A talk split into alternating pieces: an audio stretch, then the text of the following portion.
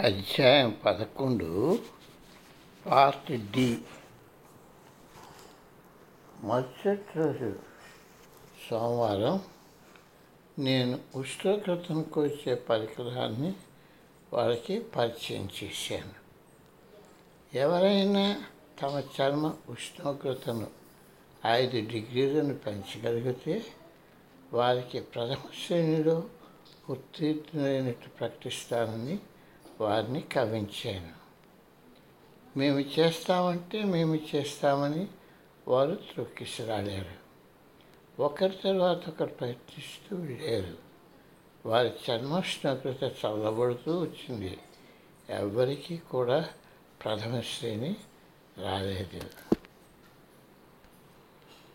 వ్యక్తి భయపడినా ఆదుర్తపడిన వాళ్ళ రక్తనాళాలు కుచించుకొని పోయి చేతులు చల్లబడతాయని తర్వాత వారికి నేను విశదీకరించాను.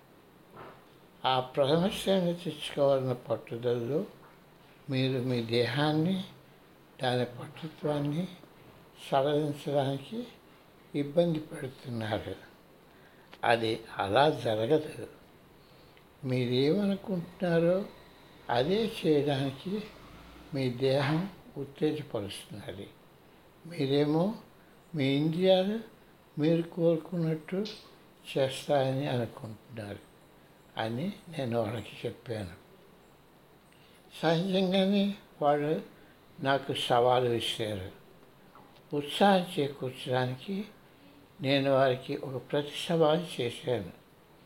నేను కానీ వారి కోసం నా చర్మ ఉష్ణోగ్రత పది డిగ్రీలు పెంచలేకపోతే నేను అందరికీ ప్రథమ శ్రేణి ఇచ్చివేస్తాను అలా కాక నేను పది డిగ్రీలు పెంపు చూపగలిగితే అందరికీ ద్వితీయ శ్రేణి ఇస్తాను.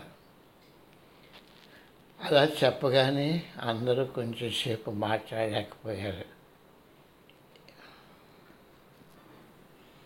ఈ పందెం కాదా వద్దా అని వారు నిర్ణయించుకోలేకపోయారు అందుచేత నేను ఒక చిరునవ్వు నవ్వి పన్నే ఏమీ లేదు ఏమవుతుందో చూద్దాం అని నేను అన్నాను. వారు నా చేతికి జతపరిచి ఉత్సుకతోనున్న నా విచారణను ఉద్దేశించి దేహం మరియు మనస్సుల మధ్య ప్రసారం ఎలా జరుగుతుందో ఉపన్యాసం ఇవ్వడం మొదలుపెట్టాను. ఉష్ణోగ్రతను సూచించే పరికరాన్ని వాళ్ళ వైపు త్రిప్పి ఉంచాను. దానితో దాని ముళ్ళు కదలికలు వాళ్ళు చూడవచ్చును. పన్నెండు నిమిషాల తర్వాత డెబ్భై ఎనిమిది డిగ్రీల వద్దనున్న ముళ్ళు తొంభై ఐదు డిగ్రీల వరకు కదిలింది. హార్వర్డ్ విశ్వవిద్యాలయంలోని డాక్టర్ హర్బర్ట్ బెన్సన్ అన్న ఆసామి వేల డాలర్ల గ్రాంట్ తెందుకొని వాళ్ళ దేహ శీతోష్ణ స్థితిని పెంచగల వ్యక్తులను కలియడానికి టిబెట్ దేశం వరకు వెళ్ళడం నాకు వింతగా కనిపించింది. అక్కడ ఆయన తొమ్మిది డిగ్రీల ఉష్ణోగ్రతను పెంచగల వారిని కలిసి ఉండవచ్చును. అమెరికాలోని ధ్యానం బాగా చేయగలిసిన వ్యక్తి ఈ మాత్రం చేసి చూపగలిగితే అటువంటిప్పుడు ఆయన అంత దూరం ఎందుకు వెళ్ళవలసి వచ్చింది? ప్రత్యేక బోధనలు.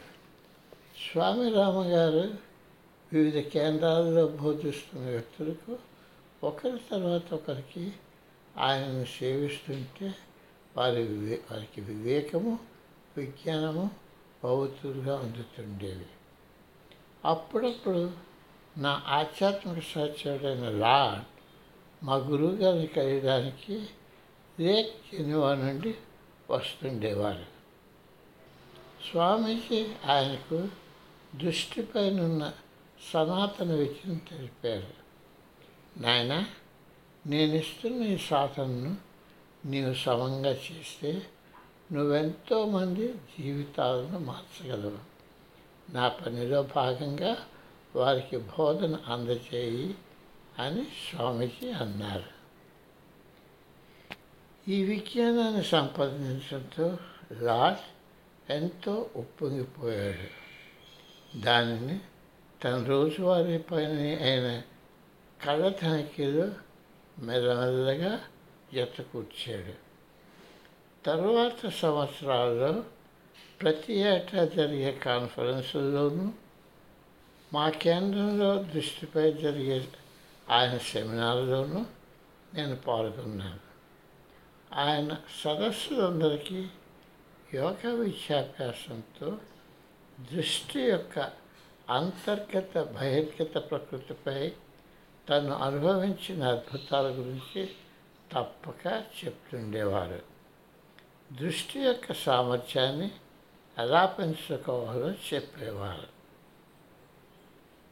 ఆయన దృష్టి యొక్క స్పష్టత మన యొక్క ప్రశాంతతల మధ్య ఉన్న అనుబంధం అదే relationship between clarity of vision and calmness of mind తెలుసుకునేటట్టు తోడ్పడ్డారు. ఒత్తిడి కలుగు చేసే విధంగా వస్తువులను తీరిపారి చూడటం మన జాగ్రత్తను విస్తృతం చేసేటట్టు మనస్సు లగ్నపరిచి చూడడం ఈ రెండు విధాల మధ్య ఉన్న తేడా కొట్టొచ్చేటట్టు విశదీకరించారు.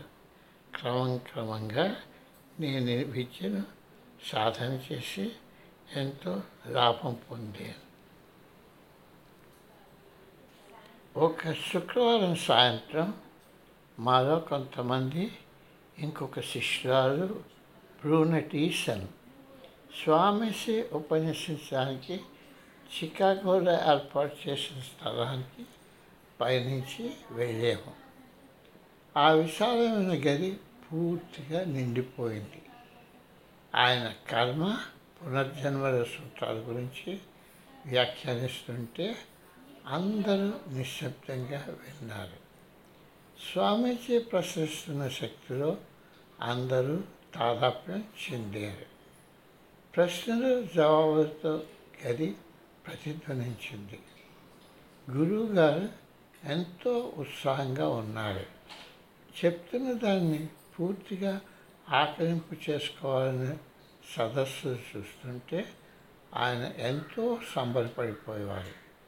వారు అడిగే ప్రశ్నలతో వారు ఎంతవరకు అర్థం చేసుకున్నారో ఆయనకు తెలిసిపోయేది. సదస్సులో ఒక అతను చెయ్యెత్తి నేను పునర్జన్మను నమ్మలను లేదో చెప్పలేను అని అన్నారు. గంభీరతనంతో స్వామిజీ నువ్వు నమ్మినా నమ్మకపోయినా పర్వాలేదు ఎందుకంటే అది యథార్థం అని జవాబిచ్చారు. ధ్యానంతో కర్మ ఫలితాలను తగ్గించుకోవచ్చునా అని ఇంకొకరు ప్రశ్నించారు. ధ్యానం నిస్వార్థ సేవ కర్మ ఫలితాన్ని తగ్గించడంలో ఉపయుక్తమవుతాయని ఆయన జవాబు చెప్పారు. బ్రూనెట్ వంక చిరునవ్వుతో చూస్తూ మా అమ్మాయి మంచి శిష్యునే ప్రోగు చేసింది. నాతో మీ అందరినీ భారతదేశం తీసుకొని వెళ్ళాలని కోరుకుంటున్నాను అని ఆయన అన్నారు. ఇంతలో ఒక యువకుడు వచ్చి అయ్యా మీరు క్రీస్తు శిష్యుల్లో ఒకరైన పీటర్ యొక్క అవతారమని అంటారు అని అన్నాడు. ఒక్కసారిగా కాలం అయిపోయినట్టు అనిపించింది. ఆయన ఏమి జవాబిస్తాడా అని అందరూ ఊపిరి బిగబెట్టి కూర్చున్నారు. నేను కూడా ఈ వదంతిని వినడంతో ఆయన ఏం చెప్తారా అని ఎదురు చూశాను. స్వామీజీ ఆ యువకును చూసి అతని నిష్కాపత్యాన్ని గ్రహించి మెల్లగా ఇలాగా జవాబిచ్చారు. నేను అవునంటే డాంబికాలు పలిగినట్టుగా ఉంటుంది. నేను లేదంటే అబద్ధం ఆడినట్టు ఉంటుంది మరి చదువుతాను. నేను అవునంటే డాంబకాలు పలికినట్టుగా ఉంటుంది. నేను లేదంటే అబద్ధం ఆడినట్టు ఉంటుంది ఈ జవాబు వింటున్న వారి హృదయాలను తాకగానే నిశ్శబ్దం కొనసాగి కాలం స్తంభించినట్టు అయిపోయింది అప్పుడు ఒక్కసారిగా హాల్ కబుర్లతో నిండిపోయింది. ఒకరు ప్రక్క వారితో వారు ఇంకొకరితో ఈ జవాబు పంచుకోవడం మొదలుపెట్టారు.